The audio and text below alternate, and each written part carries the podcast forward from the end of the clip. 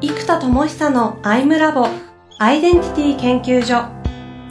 私は何者なのかそれは人類にとっての永遠のテーマ。15年の歳月をかけ開発された統合された究極の私と出会える技術アイミング。不確実性の時代を生きる次世代リーダーのためにアイデンティティの本質について語り尽くします。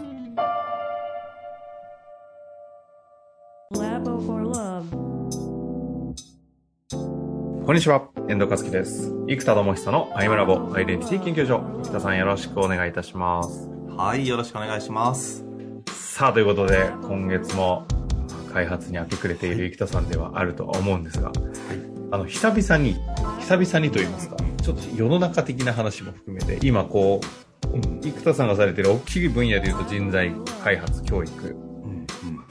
で、まあ、コーチングと言われるような業界にものすごいこう投資が入ってきていたり、そういったプレイヤーも個人だけじゃなくて法人としてのプレイヤーもどんどん増えて拡張している中で、まあ、ある意味この道20年と言ってもいいですよね。もっとですか？この分野を開拓し続けてた生田さんが、こうなんかこう注目されているからこそ、しかも結構浅いところでいろんなコンテンツも商品も出てきてるような印象があるので、改めて業界の問題意識みたいなのどんな感じなのかなというちょっとお聞きしたいなと思ったんですけど。そうですね、まあ、まず最近ワンオンワンセッションが法人向けと個人向けにサービスが広がってきてるっていうのは、えー、ありますよね。ここまではいわゆる 2C でえー、なんだろうな。どっちかというとちょっと個人のコーチの方が個人的にやるみたいな感じだったのが法人のサービスとしてプラットフォームとしてあの個人から個人とか個人が法人にみたいなのが広がってきてるっていうのがあります、うん、で、まあ、これはもうずっと言ってるようにやっぱりこう内観の時代だからだと思いますね。インサイドアウト。やっぱりこの外発性とか外圧による頑張るみたいなことの限界からまあ、それこそいつも言ってるこうパータリーワークですね。パート、社会の一部のパートを担う働き方じゃなくって、何者であるのかとか、自分の価値観や自分のね、ワオウィールラブっていつも言ってる、そのあたりの自分の内発的なエネルギーが上がることをやりたいと。なので、まあ、この辺も、それこそいつも言ってる、こう、体験、職業体験、経験、働くという経験価値みたいなところで見ていくと、えー、外体験としての experience と、造語で内体験の inperience という概念を持ってるじゃないですか、これは。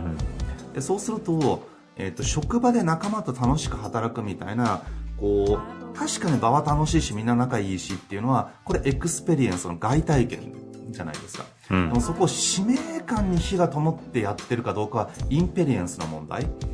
でこれが使命感とか情熱とか腹の底からこの道であるって信じてるかとか本当にここが我が人生の天職なりみたいな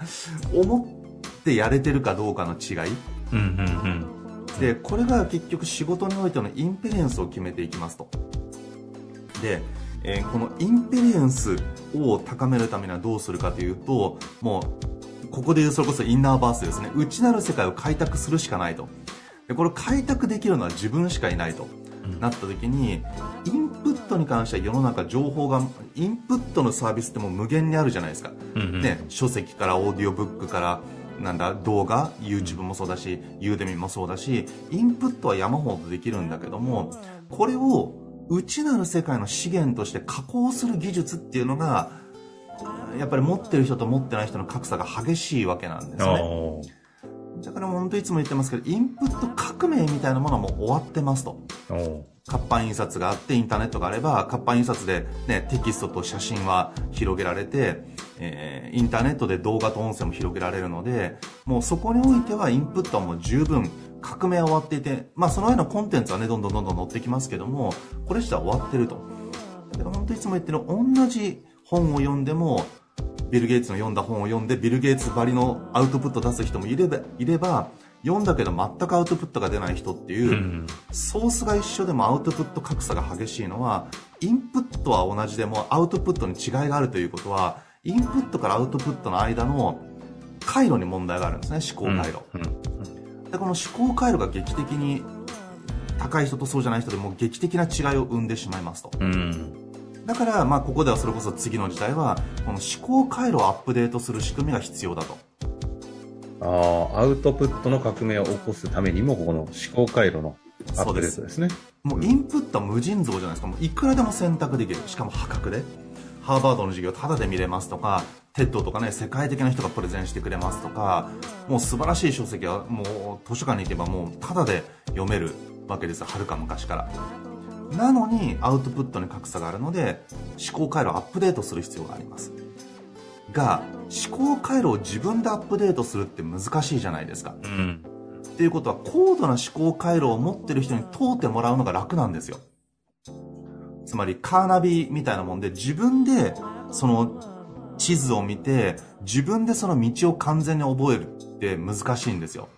でも地元とかね、住んでる近辺だったら地図なんか見なくても自由に動けるじゃないですか。なんでこれは地図と経路で言うと地図が頭に入ってるので経路を自由自在にも地図見ずにできますと。だけど知らない土地の場合ってカーナビにとかまあ Google マップでもいいですけどこう地図があって GPS があってその目的地に向かって経路を弾いてもらって言われた通りに行けば現地に着くじゃないですか。うん。うん。でそうすると思考回路のアップデートもこれみたいなもので、えっと、自分の脳内の地図と経路が、えーパワーアップすればこれがアップデートなんですけどなるほど。それむずいとだからアップデートする前にシミュレーションというか、えっと、誰かが連れてってくれるナビゲーションが必要なんですようん。でそこでついてって一緒にやってるうちに自分にインストールされてって結果思考回路がアップデートされるので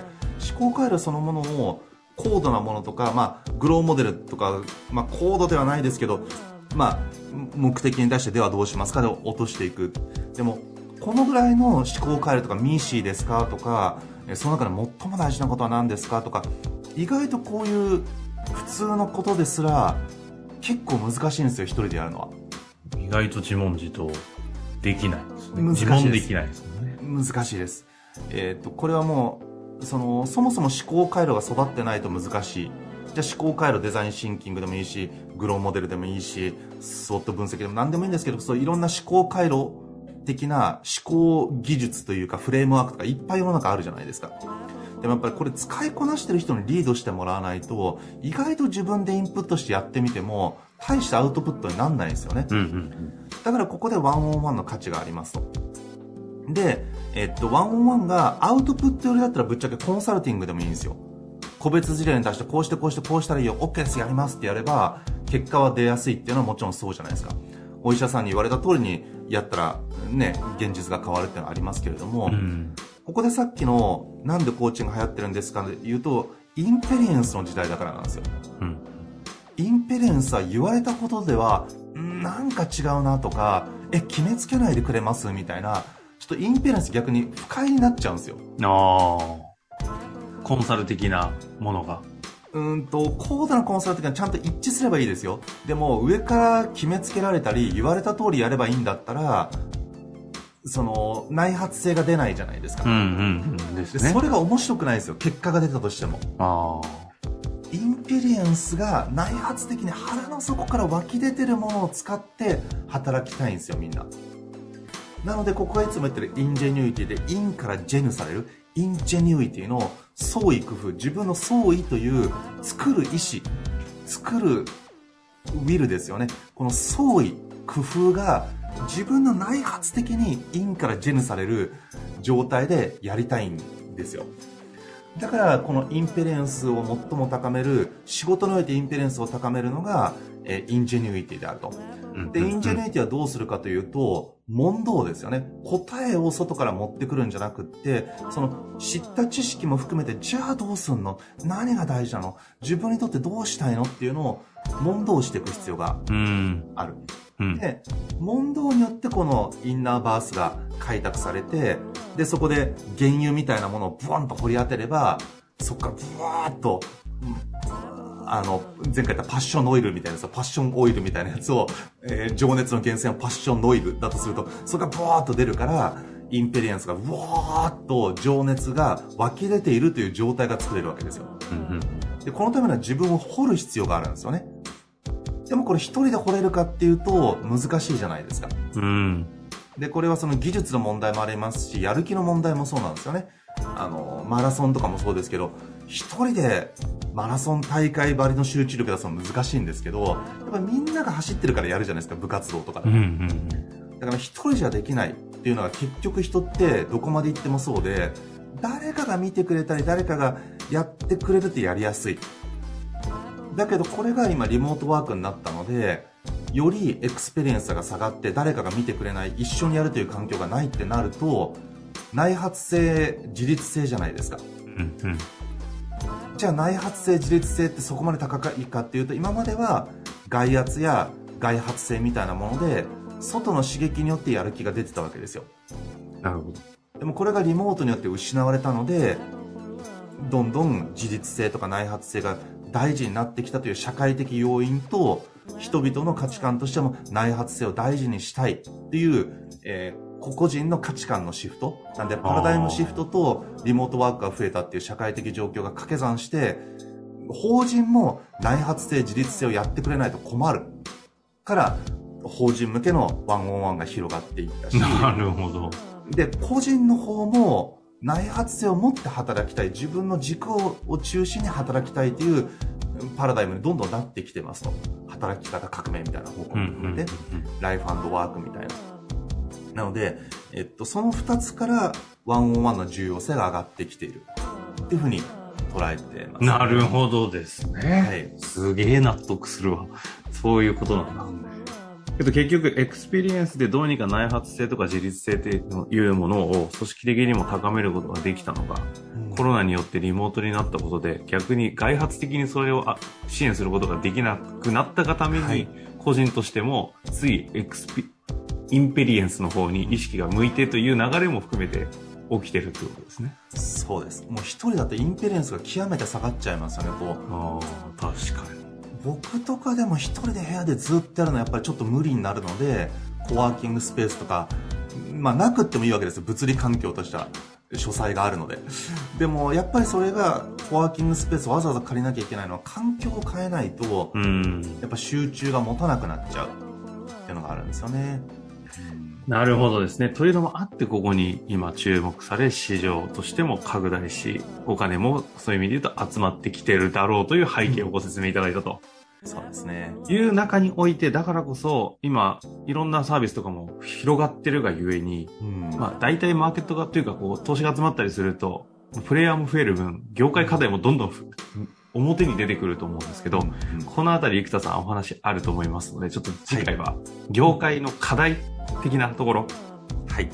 お話しいただきたいなとうん思っておりますが、ですね。まあ課題というか変革というか、はい。変化ですかですねうんわかりました。はい。ということで、楽しみにしていてください。ありがとうございました。はい。ありがとうございます。